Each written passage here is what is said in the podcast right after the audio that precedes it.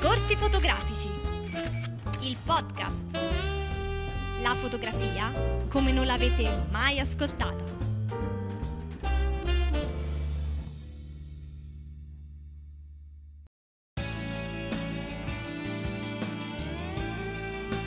Ciao a tutti e bentornati, bentrovati sul podcast di Discorsi Fotografici. Ciao Federico. Ciao Silvio. Oggi siamo io e te, ma abbiamo un sacco di novità perché ricominciamo alla grande quest'anno, vero? Sì, ricominciamo alla grande.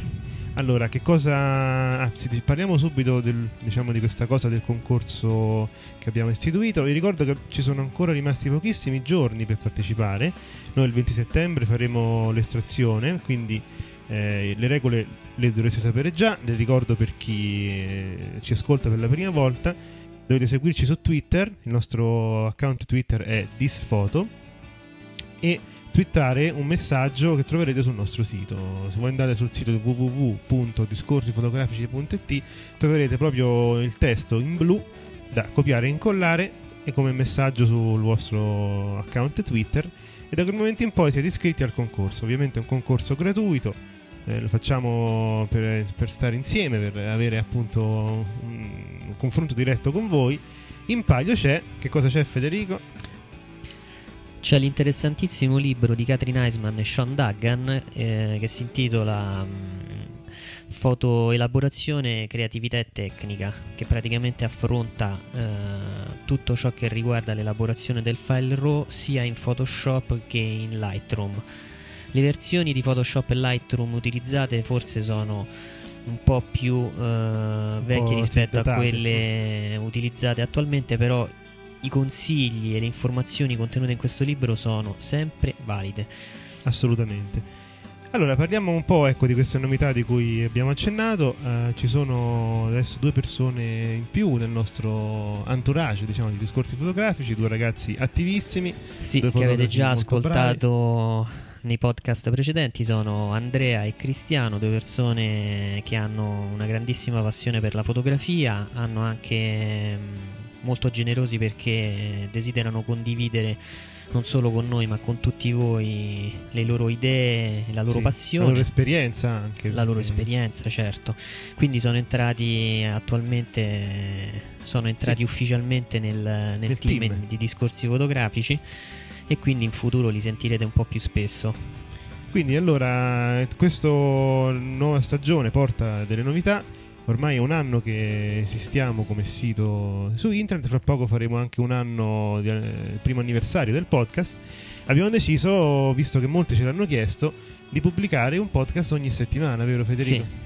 Diciamo non sarà un podcast di quelli lunghi a cui siete abituati, poiché quelli comprendono anche le interviste e spesso, appunto, per via del fatto che questi grandi fotografi sono impegnatissimi non è possibile fare un'intervista a settimana.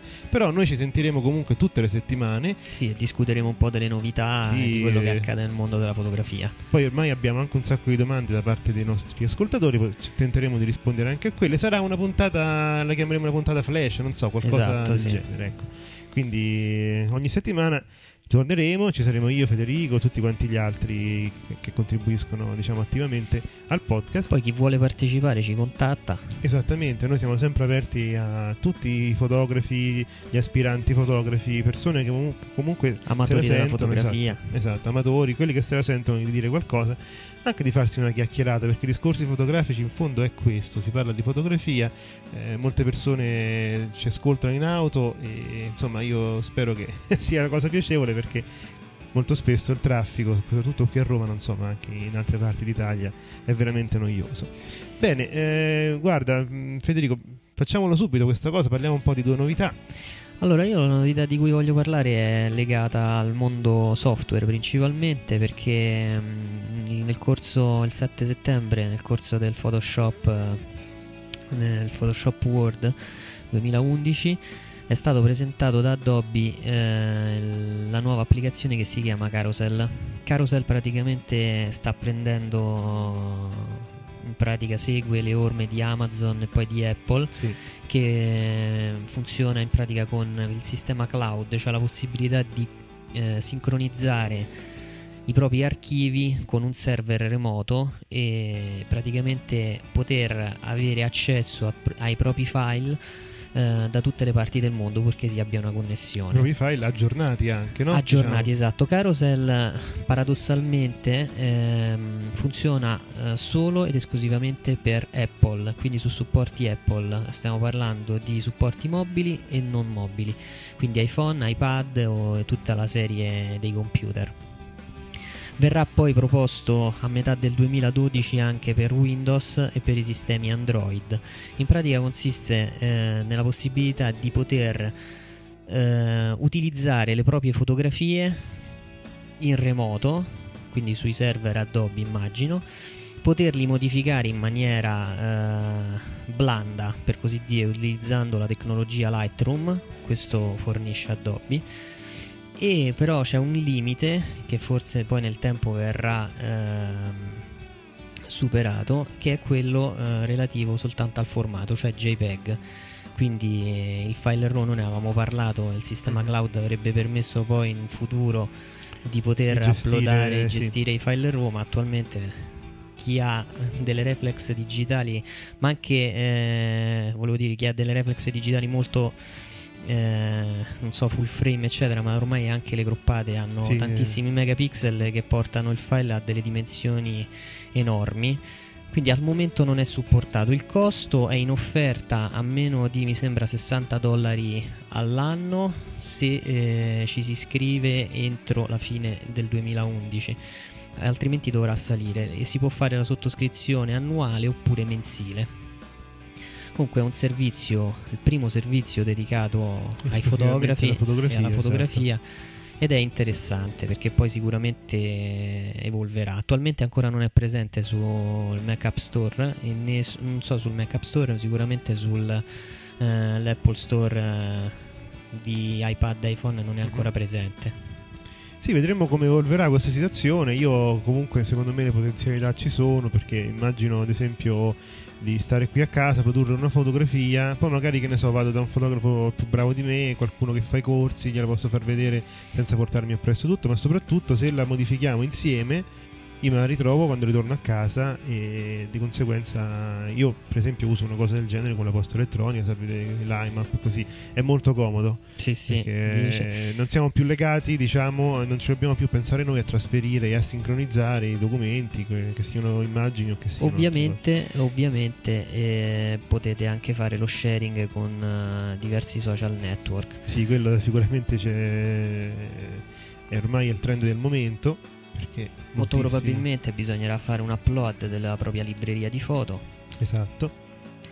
Credo sia l'unico sistema. Sì, sì, non è come iTunes che ha già le canzoni delle nostre foto, insomma, match. Ce l'abbiamo. Poi bisogna vedere se il match funziona veramente, o fa il match del titolo che dice lui e poi da un altro file. Chissà, per adesso sarà disponibile solo negli Stati Uniti, dicono, vedremo un pochettino.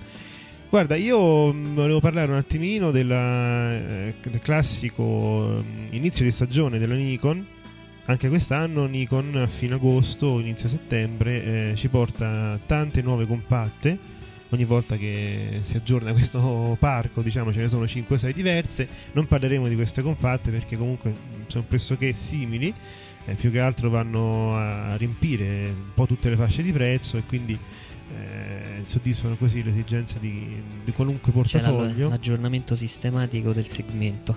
Esatto, infatti le due novità, diciamo così, no, la novità per quanto riguarda le macchine compatte è l'introduzione della P7100, e a questo punto voglio dire che è una novità un po' da non gridare 420, nel senso che è stata introdotta per risolvere dei problemi della P7000.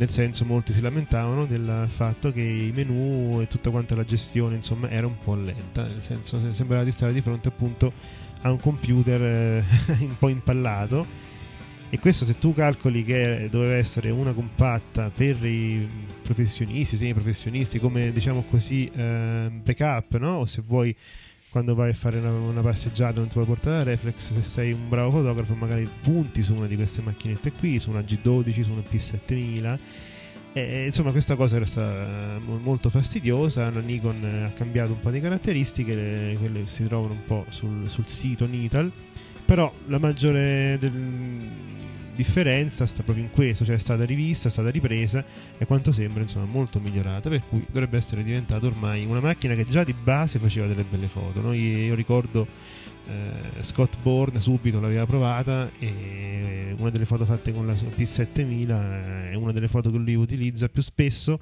per dimostrare quanto si riesce a fare anche con una compatta, insomma ne abbiamo parlato spesso. E un'altra cosa invece su cui volevo discutere con te, Nikon ha fatto uscire un obiettivo, un 40 mm macro con rapporto 1:1 f2.8 e la serie G.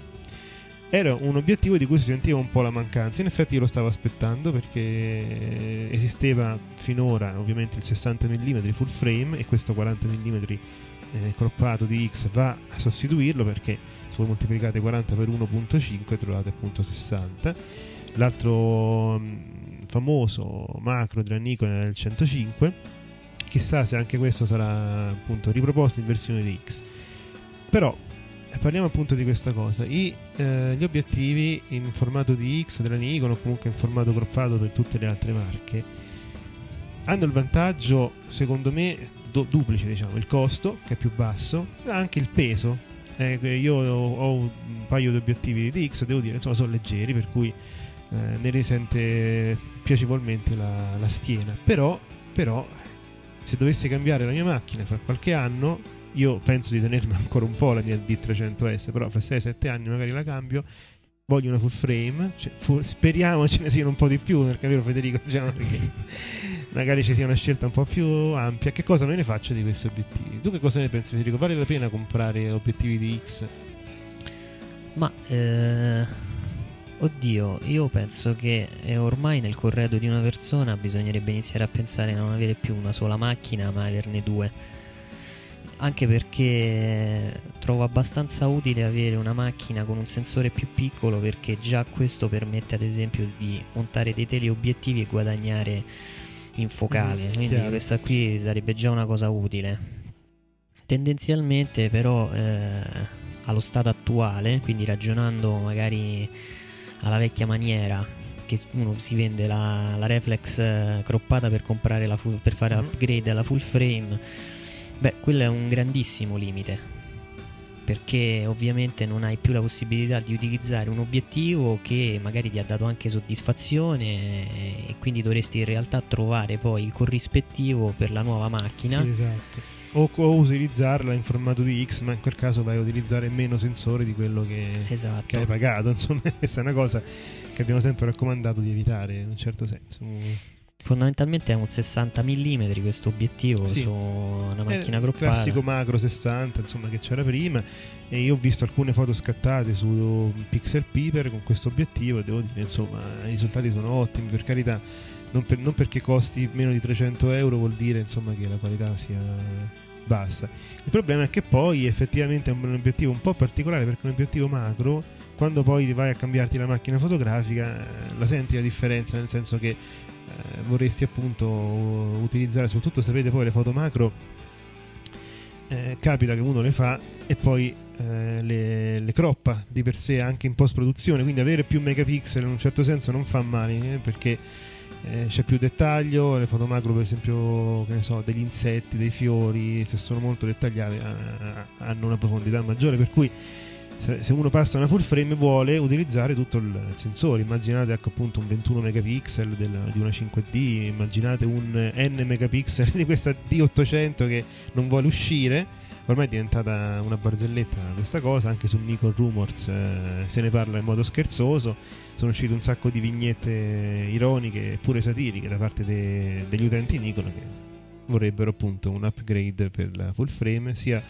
la D800 sia la D4, se poi si chiameranno così. Ma di questo ne parleremo sicuramente in futuro. Io penso che adesso possiamo... Volevo aggiungere una cosa sulla concorrente della P7100, la G12 dice? No, la G13, che è un Rumors.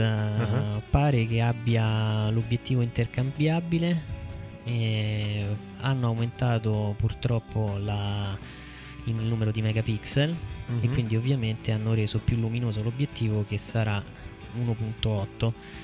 E quindi... Cioè l'obiettivo di base con cui viene fornito. Esatto, è un obiettivo, mi sembra che sia un 28 mm, un 24, adesso non mi ricordo precisamente. Quindi sarà una mirrorless in pratica? In pratica sì.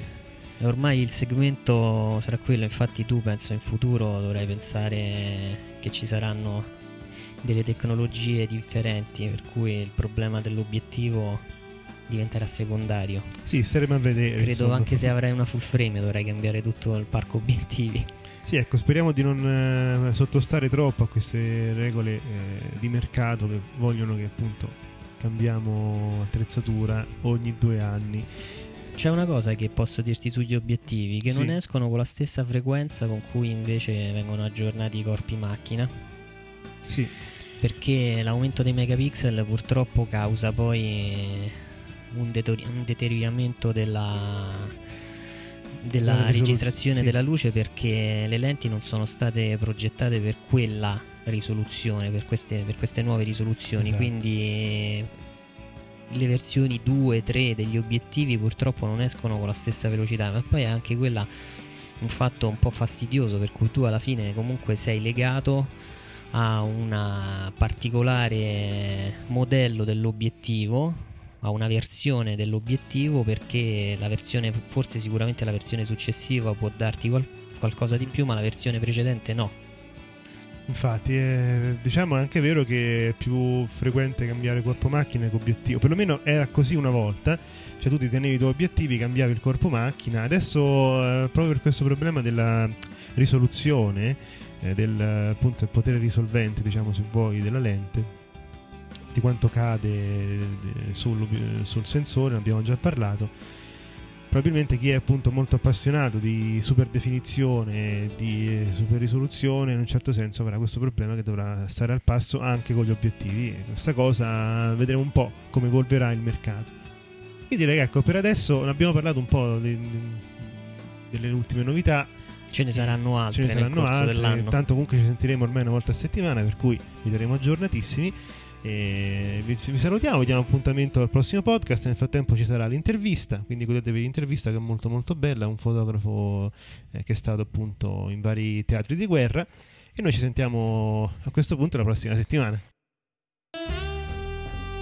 La camera oscura di l'intervista.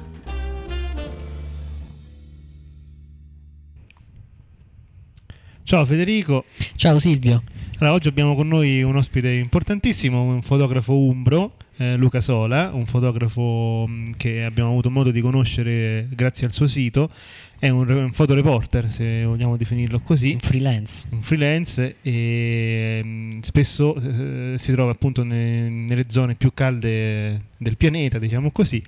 Innanzitutto lo salutiamo. Ciao Luca. Ciao a tutti. Sto bene questa sera? Sì, tutto bene. Allora guarda, passiamo subito alle domande. Qui abbiamo quello che ci ha scritto Mauro, che purtroppo oggi non ha potuto partecipare. Allora, tu sei fotografo professionista dal 2003. Partiamo da qui, perché sul tuo sito dici di aver studiato scienze umanistiche e poi hai preso il master in fotogiornalismo a Roma. Allora, avevi già le idee ben chiare riguardo la fotografia, oppure qualcos'altro ti ha portato a Roma, diciamo? Ma no, assolutamente non avevo le idee chiare, ero solo un grande appassionato e avevo scelto in realtà altre strade da percorrere. Poi per un caso, come succede molte volte nella vita, un mio amico mi ha proposto di lavorare per la sua piccola agenzia che si occupava di fotografia sportiva. E da lì pian piano mi sono inserito nel mondo lavorativo, come ho visto i primi soldi, pochi, che venivano dalla fotografia. Ho pensato che se non avessi provato in quel momento a trasformare questa passione in lavoro non l'avrei fatto più.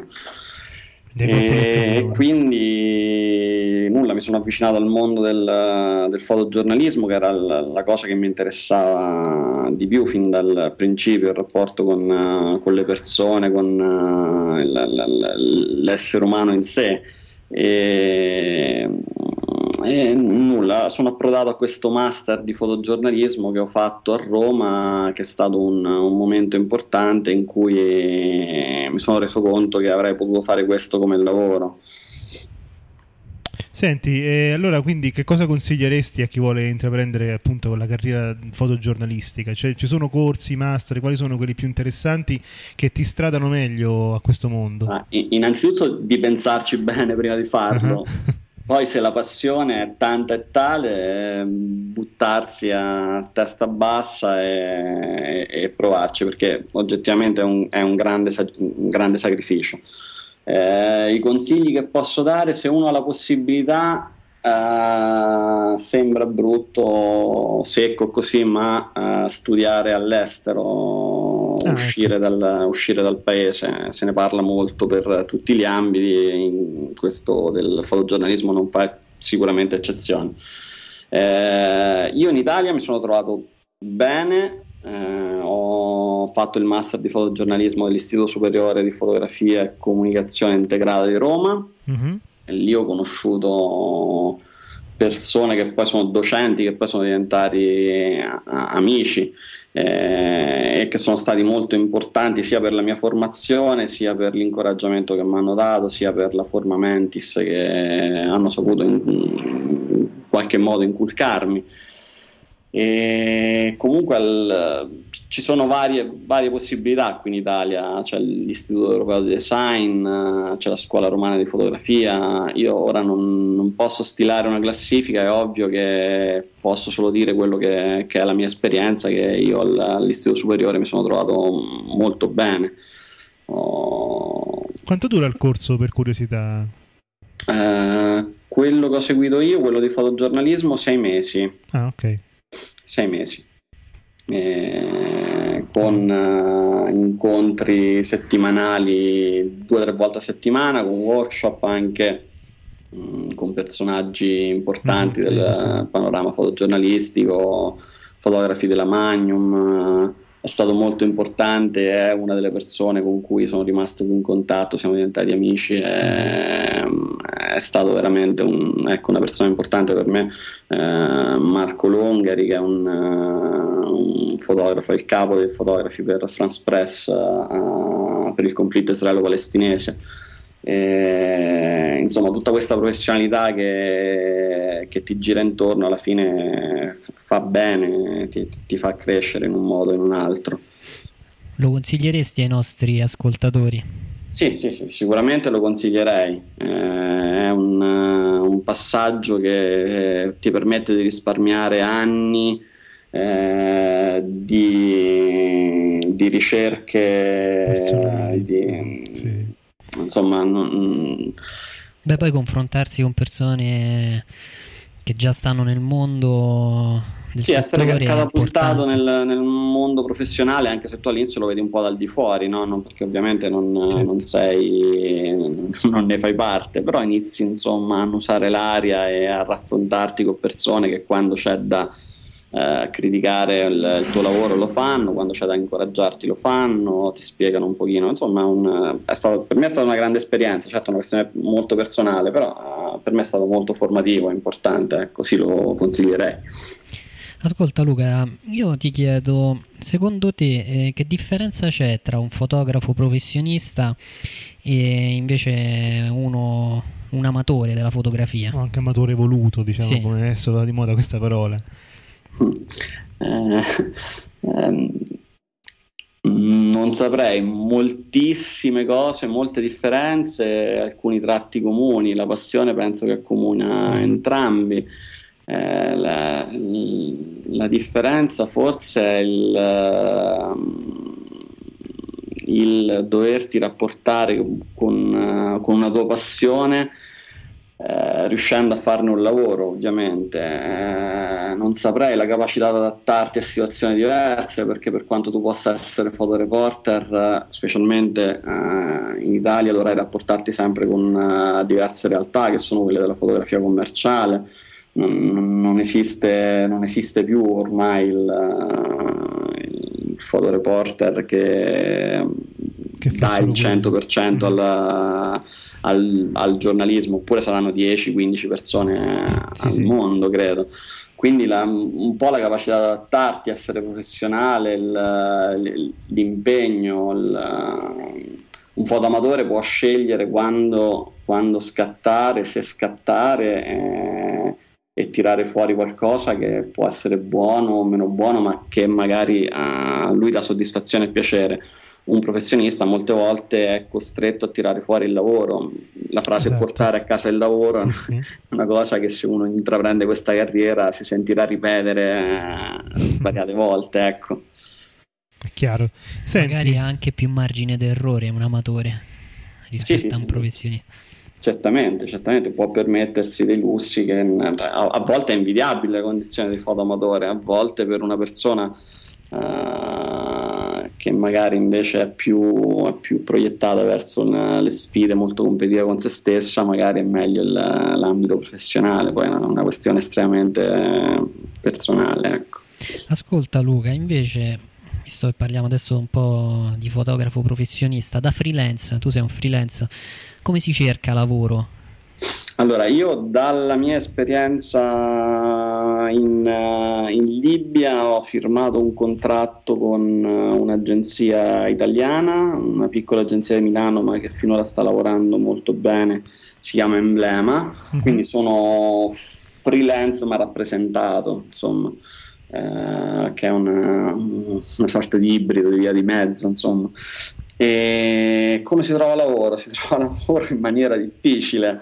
È importantissimo essere un buon venditore di se stessi, cosa che a me non riesce spesso bene, per esempio. È importantissimo avere contatti, essere presente nei luoghi e nei posti dove avvengono le cose, ma non solo a livello lavorativo, quindi dove avviene il fatto che stai fotografando. Parlo anche di mostre, incontri, workshop, concorsi e quant'altro. È una strada talmente... è molto complicata, ecco. Contorta.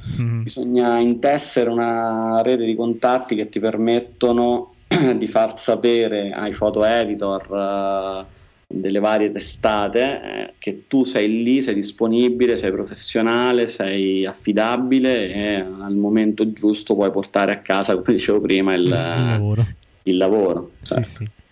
Senti, ci hai parlato dell'agenzia Emblema, ce ne sono altre? Quali sono quelle che più di tutte si appoggiano appunto a professionisti freelance tipo te, diciamo?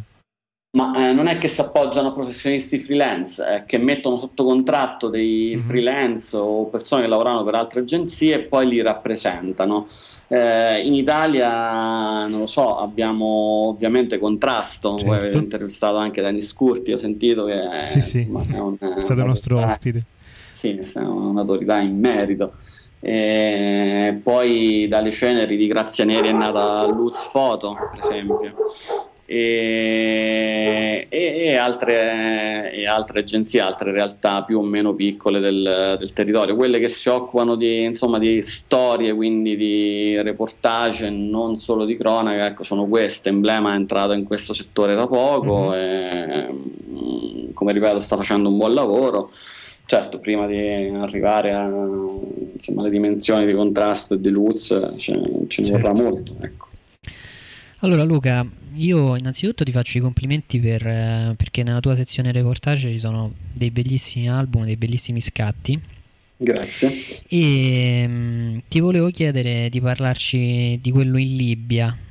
È molto attuale, diciamo. Che è molto attuale, quindi volevamo sapere, non so, ad esempio, prima di salire, adesso non so perché tu sei andato prima che avvenisse il conflitto. No, io sono partito che erano 2 giorni appena scoppiata la rivoluzione, ho iniziato a fare le mie ricerche, ho sentito dei colleghi e sono partito 2 giorni dopo che era scoppiata la rivoluzione, quindi sono arrivato che era già... era già scoppiata da poco, era fresca ovviamente. Quindi praticamente non hai fatto, cioè avevi già fatto comunque uno studio del territorio e della situazione che avresti incontrato, oppure è stata una cosa proprio all'improvviso? Allora, di solito ci si muove, almeno io perlomeno mi muovo in due differenti modi a seconda delle circostanze. Quando si ha tempo di fare uno studio lo si fa, e lo si fa con tutti i mezzi che uno ha a disposizione, dalla letteratura altri colleghi hanno avuto esperienze in loco prima di te. In questo caso sapevamo che sarebbe potuto succedere qualcosa, non sapevamo come e quando, quindi è stata una partenza abbastanza improvvisa.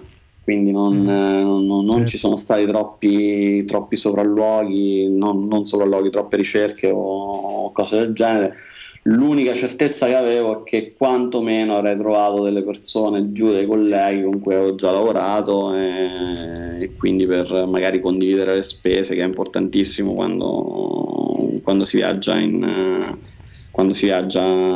casi come questo, perché non per ridurre tutto al mero dato economico, però per avere un riscontro economico e quindi potersi permettere magari di andare a documentare la prossima rivoluzione, uno deve avere degli introiti, quindi il dividere le spese è stata una cosa importante. E forte di questa piccola cosa sono partito da Roma verso il Cairo, e dal Cairo via terra con un taxi sono arrivato al confine libico. Al confine libico siamo entrati, ovviamente, come tutti i miei colleghi, clandestinamente, perché non c'erano più i controlli, perché la parte est della Libia era controllata dai rivoluzionari, e quindi siamo entrati. Poi da lì ci siamo spinti più a ovest possibile, compatibilmente con il fronte, perché Libia è stata un conflitto un po' atipico. Il fronte si spostava avanti e indietro continuamente, avevamo pochissime informazioni, gente ben più preparata di me aveva difficoltà, insomma, di lettura della situazione, che la lettura della situazione è una cosa importantissima in casi come questo, altrimenti si rischia di rimanere impelagati in zone o in situazioni poco piacevoli, come è successo all'Inzia e a Dario, oppure a altre persone. Non che loro non siano stati accorti, ma poi c'è sempre un limite personale al di là del quale uno si spinge o non si spinge. Probabilmente loro hanno rischiato un po' di più e purtroppo sono stati rapiti, no? Come saprete, dalle milizie pro Gheddafi. Sì, io ricordo, a questo proposito, parlando di Libia, di fotogiornalismo, la morte di Tim Etherington e Chris Ondros, che ovviamente avrai sentito anche tu. Non avevi paura in quei momenti che potesse succedere qualcosa del genere anche a te?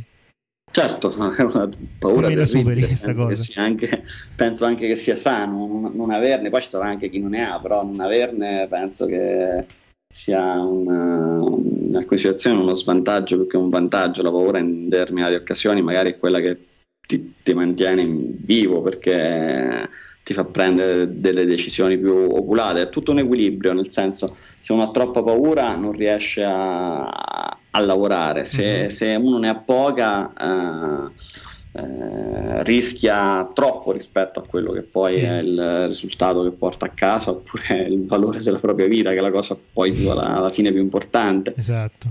In tutto questo, ma voi mi avete presentato come un fotografo, un fotoreporter che va nelle zone più calde del pianeta. In realtà è un anno che mi muovo in alcune di queste zone, non sono sicuramente un veterano, ecco, in questo, e ho avuto la mia buona dose di paura.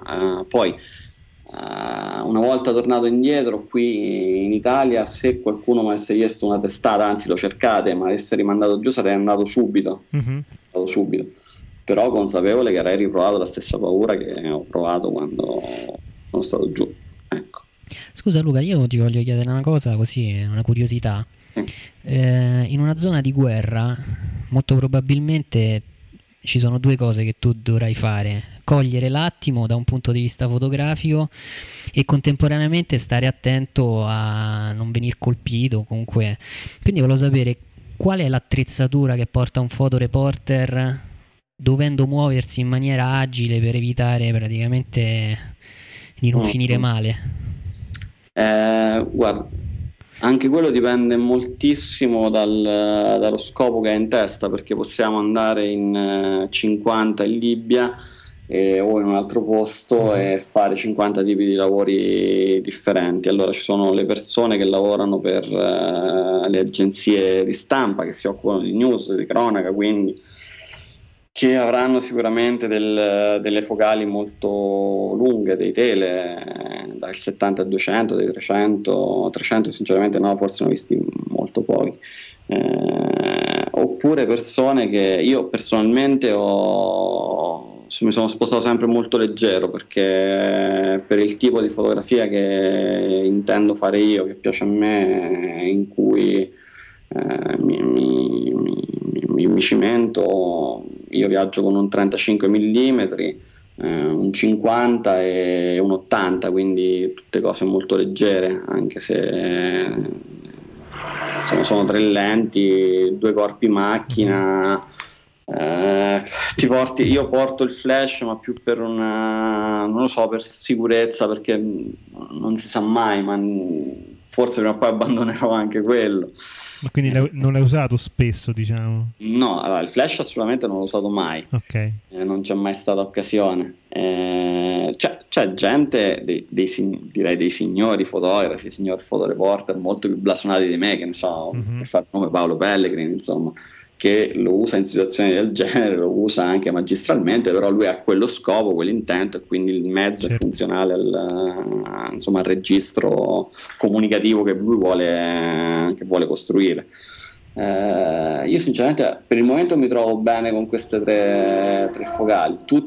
Quasi tutti i miei colleghi anch'io portavo con me, ma lo lasciavo in albergo dove dormivamo, in macchina, un 28-70 e un 70-200, perché ovviamente c'è all'occorrenza, però uno tende ad essere il più leggero possibile, per una mera questione di sopportazione della fatica, perché tutto il giorno con i nervi a fior di pelle, il clima non troppo ospitale, e muovendosi e cercando le situazioni, le storie, le inquadrature giuste, diventa una fatica, quindi ogni grammo in meno, almeno personalmente per me, fa comodo, ecco. Esatto. Quindi senti, cosa si prova ad essere gli occhi di coloro che sono a casa? Che tipo di fotografie pensi che possono meglio interpretare ciò che vedi? Si prova. Io sono molto orgoglioso di questa cosa, è uno dei motori principali che mi spinge a cimentarmi in questo lavoro, un'immensa soddisfazione, con tutto quello che poi ne deriva invece dei problemi etici, deontologici che uno si può porre, insomma. È bello. Io sono stato ringraziato, non ricordo più se a Bengasi o in qualche altra città libica, da un dottore che mi ha detto: grazie per essere qui, rischiare la tua vita per testimoniare quello che ci sta succedendo. In realtà lì ho provato inizialmente un pochino di vergogna, perché la cosa che ti spinge è la motivazione prima, è una questione abbastanza egoistica, stare nella storia, quindi ho provato un pochino di vergogna davanti a queste cose. In seconda istanza però mi piace pensare, se ne sono abbastanza convinto, che comunque anche la motivazione di poter far arrivare alle persone che sono a casa, che non possono permettersi o il lusso o non hanno né la voglia né la possibilità di recarsi in determinati luoghi, di offrirgli testimonianza, secondo me è una cosa molto importante, è un privilegio che appartiene al nostro lavoro, al lavoro di giornalista in generale. Senti, io ho visto parecchie tue foto e ho notato un pochettino che prediligi l'effetto di vignettatura e un po', sai, questa foto un pochettino posterizzata per rendere più drammatico, secondo me, per quello che vedo, insomma, lo scatto. Volevo chiederti, secondo te, cos'è che non ha una foto che non ha questo tipo di ritocco? Perché cos'è che non comunica? Perché serve appunto un po' mettere il fuoco con la vignettatura o posterizzare un pochettino la foto, secondo te? Guarda, non saprei, è una cosa che tra l'altro sta scemando piano piano, forse grazie a Dio, non lo so, ci sono fior di photo editor che mi hanno anche criticato per questa cosa, perché è un po' una moda, sai, come tutto, anche la fotografia va a periodi, no? Uh-huh. Sicuramente a mio avviso un grande contrasto con la vignettatura, una desaturazione dei colori ovviamente drammatizza lo scatto, lo rende più intenso, ti comunica quella cosa. Beh, io penso alla fine che sfortunatamente il mio gusto attualmente sfortunatamente o fortunatamente non lo so sì, il mio gusto coincide con quello che è il mood generale, con quello che è la tendenza generale della fotografia, almeno fino a un paio d'anni fa, così. E poi non saprei, anche quello della post-produzione è una cosa estremamente personale, certo.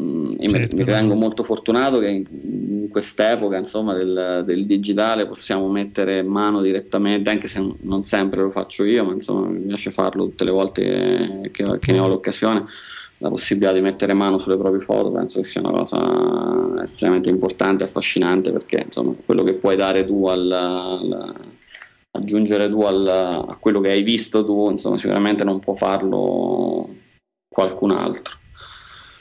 Senti Luca, io invece, per concludere la sezione, le domande su i reportage, soprattutto reportage di guerra, ti volevo chiedere se riesci ad essere distaccato durante il tuo lavoro, oppure ti fai coinvolgere anche emotivamente per quello che vedi al di là degli scatti. Penso proprio di farmi coinvolgere emotivamente e pagarne a volte le conseguenze.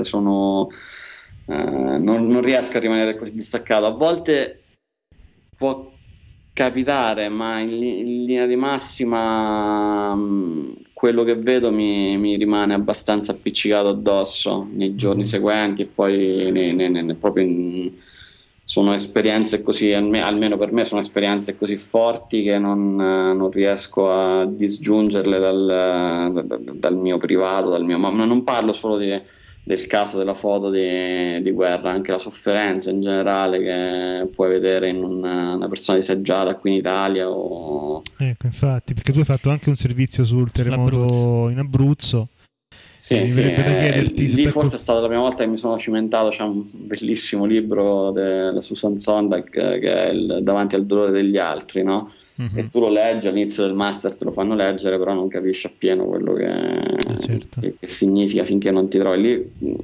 Durante il terremoto in Abruzzo veramente mi sono trovato per la prima volta davanti al dolore degli altri, è stata una cosa terribile e, non fraintendetemi, da un certo punto di vista anche splendida, perché il dolore ci rende un po' tutti umani, secondo me, no? Sì. E vedere quest'umanità, c'è come un senso di fratellanza che si instaura tra te e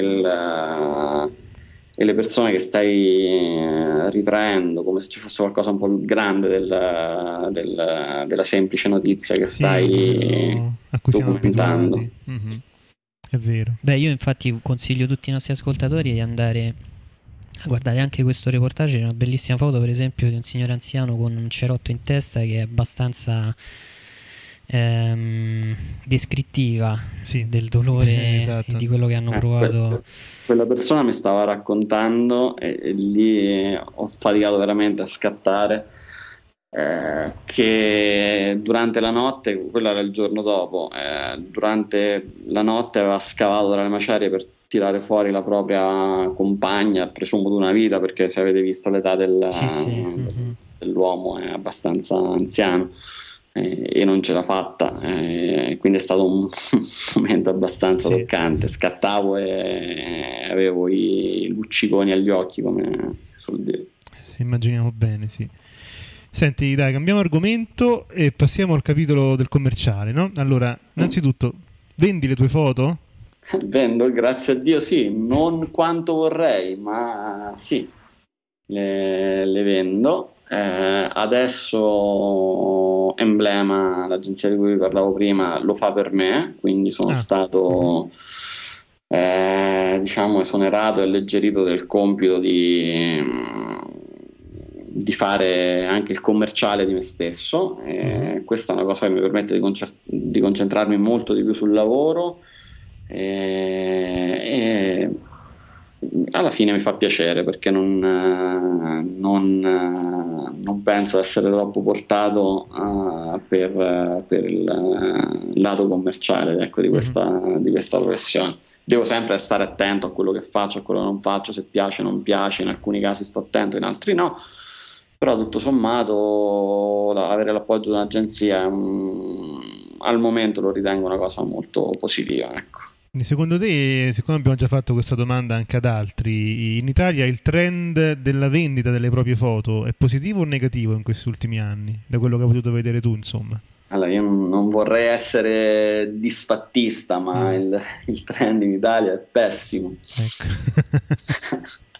Dovete perdonarmi se dico cose qualunquistiche già sentite, però è l'abbiamo già sentite proprio perché è così, sì, evidentemente è innegabile che a livello prettamente poi fotogiornalistico vengono a mancare tante cose, viene a mancare una parte del profitto che può arrivare dalla foto di news, perché io poi sempre dal Medio Oriente ho venduto anche foto di news, non lavori completi, insomma reportage, e se vi dicessi i prezzi ai quali sono state acquistate le foto voi avreste dei brividi.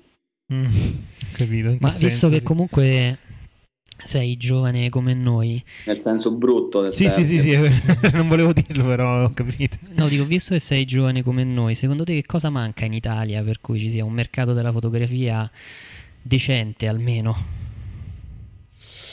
Sai che penso di non saper rispondere a questa domanda. Sicuramente manca un pochino il rispetto per una persona che prende parte fa migliaia di chilometri e se ne va a rischiare la pelle da qualche parte, si vede pagare le sue foto poco, oppure manca l'attenzione per determinate, perché non è necessario, ecco, andarsene dall'altra parte del mondo, manca l'attenzione spesso con le dovute eccezioni, perché poi ci sono eccezioni anche qui in Italia, poche, troppo poche, ma ci sono, il rispetto per persone che fanno un lavoro all'interno del sociale su problematiche interessanti ma che spesso vengono definite, e anche questo non sapete quante volte mi sono sentito dire, troppo tristi, degli argomenti troppo tristi. Va bene, ma io faccio sociale, certo. Se parlo di un tossicodipendente, per fare un esempio, come cioè, che vuoi che ti faccia un lavoro divertente sulla tossicomania o su argomenti del genere? No, assolutamente. Ecco. No. E quindi c'è, secondo me, un po' poca attenzione. Forse, non lo so, a me piace poi positivizzare un pochino tra concorsi, manifestazioni, qualcosa nell'ultimo anno forse si è mosso in positivo, forse invece è solo una questione personale che ho conosciuto foto editor e persone più positive per quanto riguarda la loro attenzione alle problematiche del sociale e al tuo impegno nel lavoro. Quindi in massima non lo so qual è il problema, sono più di uno i problemi purtroppo, potrebbero anche essere radicati un pochino a livello culturale nel nostro essere italiano, insomma i problemi che riscontriamo nella politica e senza adesso fare il marmittone su questo, però insomma gli stessi problemi che abbiamo per il resto della nostra cultura e delle nostre attività, ecco. Certo.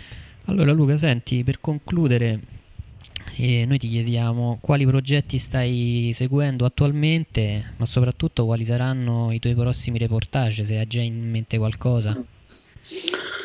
Allora, sto lavorando a un progetto che a livello editoriale almeno per il momento è chiuso, perché uscirà il 30, penso, su Vanity Fair, che è un lavoro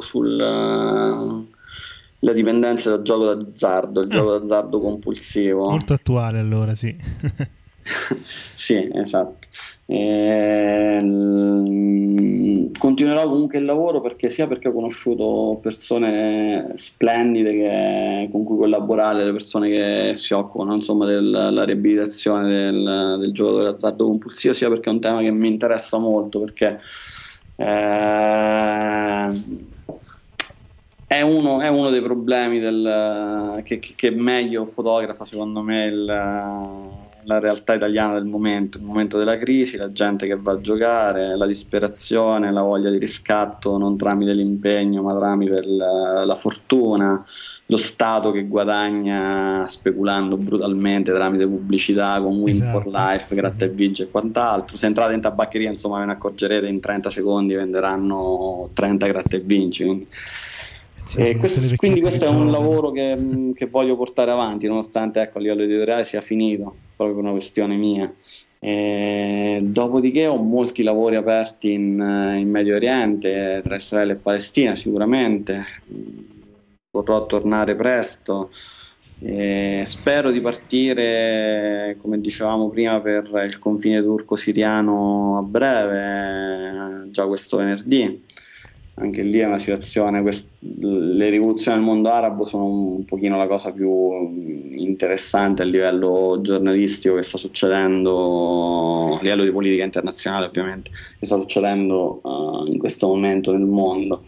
È un privilegio testimoniarle, mi piacerebbe andare in Siria, ma entrare in questo momento è un po' un suicidio, un po' impossibile, tra l'impossibile ecco il suicidio. Quindi ecco, penso di muovermi in quella situazione con un occhio al Medio Oriente e facendo qualche altro lavoro qui in Italia. Spero di trovare qualcosa di altrettanto interessante sull'Italia a breve, ecco. Bene, allora Luca, noi innanzitutto ti ringraziamo veramente di cuore perché è stata una bellissima intervista. Bellissima davvero, bellissime le fotografie, andatele assolutamente a vedere sul suo sito che è www.lucasola.com e merita tantissimo. Grazie mille. Quindi speriamo appunto di risentirci con una prossima intervista dopo qualche altro reportage, così sai, ci racconti com'è andata e ci vedremo molto volentieri. D'accordo? Allora, d'accordo. Ciao, grazie ancora. Grazie a voi, veramente. Ciao. Allora, siamo arrivati anche questa volta alla fine del podcast, Silvio. Esattamente, da oggi i podcast saranno diversificati, lo ricordiamo, quindi noi vi diamo appuntamento la prossima settimana per il podcast Flash. E poi ci sarà il podcast dell'estrazione, mi raccomando, sono gli ultimi giorni, per cui seguiteci su Twitter, anche se siete resti a iscrivervi, anche perché il microblogging è molto interessante, per cui sì, è una nuova tendenza che a me piace particolarmente, devo dire, però insomma diciamo noi nel prossimo podcast, quello completo, parleremo appunto di concorsi fotografici, perché facciamo l'estrazione e speriamo appunto di avere in quello successivo anche come ospite il vincitore. Annunceremo il vincitore comunque nel podcast e avremo un'intervista a un fotografo che ha iniziato facendo concorsi fotografici, partecipando a concorsi fotografici e vincendone parecchi. Quindi insomma è una cosa molto curiosa e interessante. Vi diamo appuntamento a questi due prossimi, diciamo così, avvenimenti, sia il podcast Flash che quell'altro completo con l'intervista. Questo è tutto per oggi, Federico. Sì. Noi vi salutiamo e diamo appuntamento ai prossimi giorni. Ciao. Ciao.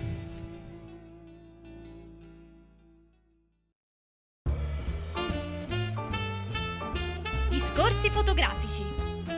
Il podcast. La fotografia come non l'avete mai ascoltata.